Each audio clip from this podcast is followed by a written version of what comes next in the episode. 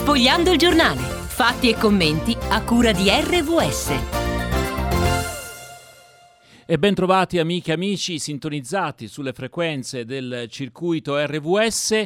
Un saluto alla nostra ospite che abbiamo quest'oggi, si tratta di Dora Bognandi, già presidente della Federazione delle Donne Evangeliche in Italia e eh, parte del comitato eh, direttivo di un organismo sicuramente interessante che è un osservatorio interreligioso sulle violenze contro le donne. Buongiorno, grazie per essere in nostra compagnia, Dora Bognandi. Sì, un saluto a te, a tutte e a tutti. Quest'oggi prendiamo in considerazione un tema che ha a che vedere con la parità di genere. Tra l'altro si leggeva sul Corriere della Sera di ieri, il Consiglio d'Europa richiama il nostro paese sulla parità di genere e il lavoro. L'Italia non ha rispettato l'obbligo di adottare misure per promuovere il diritto alle pari opportunità delle donne nel mercato del lavoro eh, ha scritto ieri, quindi ieri l'altro, il Comitato europeo dei diritti sociali del Consiglio, esprimendosi sul reclamo presentato dalla ONG University Women of Europe. Per Strasburgo l'Italia ha violato i diritti delle donne con progressi insufficienti nel promuovere uguali opportunità su una pari retribuzione. Criticità negli altri 14 paesi esaminati, tranne eh, la Svezia. E dunque una critica piuttosto importante la Federazione Donne Evangeliche in Italia ha scritto anche una lettera aperta al ministro Nunzia Catalfo, ministro del lavoro e delle politiche sociali, a Roberto Speranza, ministro della salute, e anche al primo ministro eh, Giuseppe Conte, dove ha espresso motivi di preoccupazione, ma anche eh, delle riflessioni per contribuire, leggo qui, a costruire un futuro migliore.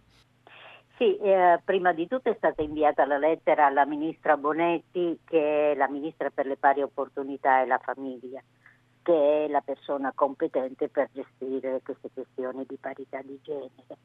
Ora, ehm, il periodo del lockdown e di, uh, di questo, uh, in cui siamo stati interessati da questa pandemia, eh, ci ha in qualche modo spinti a pensare un futuro, come costruire il futuro, eh, che non sia eh, basato su errori che sono stati fatti nel passato, ma cogliere l'occasione per migliorare. E certo la pandemia eh, ci ha dato dei motivi di preoccupazione, soprattutto per quanto riguarda le donne eh, la violenza contro le donne è particolarmente aumentata. Il fatto di rimanere eh, tutto il giorno accanto a una persona di per sé violenta non è che abbia diminuito il problema. E, e uh, poi c'è il grande problema del lavoro.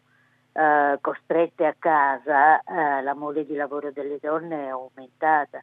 Se facevano lo smart working e il lavoro da casa, però i bambini o le persone di cui bisogna prendersi cura eh, sono in casa, è chiaro che eh, devi affrontare l'uno e l'altro tema. Eh, abbiamo visto che molte donne eh, per la maternità hanno lasciato il posto di lavoro poi il divario tra il nord e il sud, le donne del nord possono avere qualche opportunità in più rispetto a quelle del sud. Eh, poi eh, c'è eh, il problema della salute delle donne.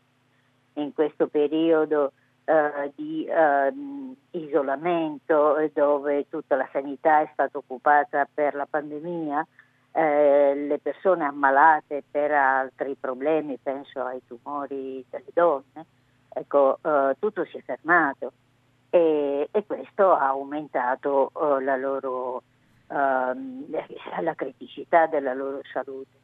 Anche, le, eh, anche le, donne migranti, mi sembra, voi avete, certo. eh, avete, speso qualche parola anche su questa situazione che spesso viene un po' dimenticata.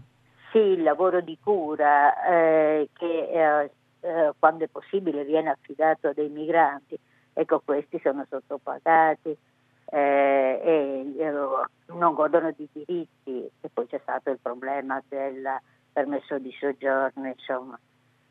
Eh, quindi l'Italia aveva già delle criticità per quanto riguarda eh, il trattamento delle donne e eh, l'Unione Europea, come, come dicevi tu all'inizio, ha fatto rilevare questo.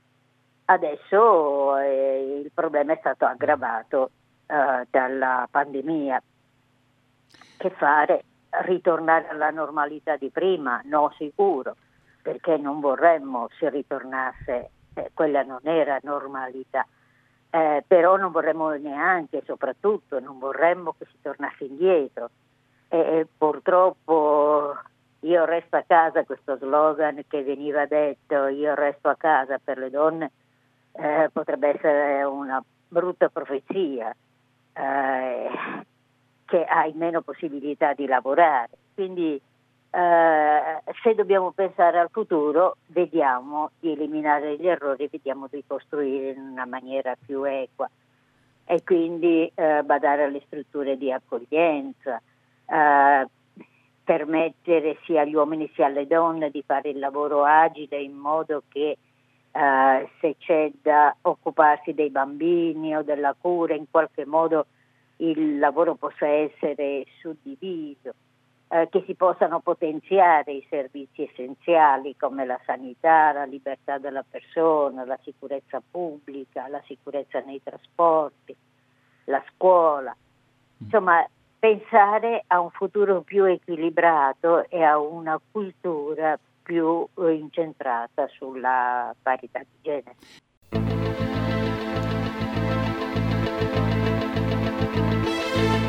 State ascoltando Sfogliando il giornale. In questo numero vi stiamo proponendo un'intervista a Dora Bonianti del comitato direttivo dell'Osservatorio interreligioso sulle violenze contro le donne L'altra lettera aperta che è stata proposta all'opinione pubblica dalla Federazione Donne Evangeliche in Italia, ma anche dall'Osservatorio interreligioso sulle violenze contro le donne, ha per titolo Siamo tutte Ansupa. E allora questa la leggiamo eh, almeno in parte. Noi siamo donne convinte che la vocazione pastorale provenga innanzitutto da una chiamata divina che agisce senza fare alcuna distinzione di genere, come il Vangelo più volte ha testimoniato. E noi sosteniamo con convinzione la candidatura di Ansupa alla carica di arcivescovo di Lione. Allora, chi è Ansupa? È una biblista francese che, eh, diciamo, forse in maniera provocatoria, si è autocandidata a diventare arcivescovo della Chiesa Cattolica di Lione Ora, una cosa che non ha molte possibilità, diciamo, di, di successo, eh, però ecco, sia le donne evangeliche che eh, le donne, come dire, collegate all'osservatorio interreligioso sulle violenze, appunto, contro le donne, hanno pensato di eh, sostenere questa candidatura. Ci sentiamo di dire siamo tutte ansupa e auspichiamo che gesti come il suo si moltiplichino in una sinfonia di voci con la solidarietà di tante persone che credono fermamente nella giustizia e nell'equità. Ecco, ma questo non è un'ingerenza nella gestione dell'ordinamento eh, gerarchico all'interno di una comunità cristiana come quella cattolica francese? Beh, sicuramente noi ci siamo posti tutti questi problemi. Eh, tu dicevi che questa era una provocazione di Ansupa. Eh, io penso che non sia tanto una provocazione quanto un voler mettere in agenda una tematica importante eh, che è quella della condivisione nella gestione delle comunità. E quindi in questo senso eh, non è un'ingerenza in una confessione religiosa, ma si pone un, una questione di principio. Abbiamo firmato come donne dell'area cristiana dell'osservatorio, eh, proprio perché abbiamo un modo mh, mm, di ragionare più simile rispetto magari ad altre confessioni religiose. E, um, e, e, e, scendere nel concreto, nella vita reale, che cosa è successo nell'arcidiocesi di, eh, di Lione? il vescovo, l'arcivescovo si è dovuto dimettere perché ha coperto un prete pedofilo che esercitava eh, la sua mm, assediazione, diciamo, nei confronti degli scout. Ecco, eh, e la sede è vacante. Allora, perché uh, una persona che ha tutti i titoli, uh, tutti i, i, i, riconoscimenti, tranne quello di essere prete naturalmente, um, ma biblista, teologa, eh, è stata eh, per otto anni eh, presidente delle donne, degli uomini eh, battezzati cattolici in Francia a livello nazionale, insomma è una carica amministrativa questa, perché una donna non dovrebbe poter accedere a questo. È chiaro che l'arcivescovo non si può candidare ma viene nominato eh, dal Papa eh, dietro indicazione di una, eh, dell'arcivescovo di Parigi, mi pare. Eh, quindi è stato un voler mettere in evidenza una problematica. E questa problematica non ce l'ha solo la Chiesa cattolica, e ce l'hanno un pochino le, le altre chiese cristiane, senza voler mettere in mezzo le altre confessioni religiose. Quindi perché una chiesa non dovrebbe poter essere gestita da donne e, e anche mh, mm, nella pratica molte chiese cristiane si servono anche della cura pastorale da parte delle donne, però non riconoscono il loro titolo. Quindi nel pensare a un futuro uh, più equilibrato, uh, nel ripensare la gestione della Chiesa, eh, anche di questo argomento bisognerebbe parlare. Questo naturalmente pone un problema, come fanno le chiese ad avere una, una rilevanza profetica quando eh, la parità di genere non è rispettata al loro interno? E questo è un certo. poco... Eh, però eh, uno potrebbe dire, vabbè, ma qui non stiamo parlando eh, di associazioni eh, laiche, ma stiamo parlando di comunità, di chiese che si orientano sulla base delle indicazioni teologiche si può dire che nella Bibbia comunque gli apostoli sono tutti maschi, c'è questa visione maschile della dirigenza della Chiesa. Ecco, rispetto a questa obiezione, che cosa tu personalmente e in genere la, la Federazione Donne Evangeliche, che cosa risponde? Paolo parla dell'apostola Giunia e che poi nelle traduzioni è stata tradotta al maschile, ma Giunia è una donna. Noi vediamo che Gesù dà alle donne per prime il compito di andare a predicare la sua resurrezione.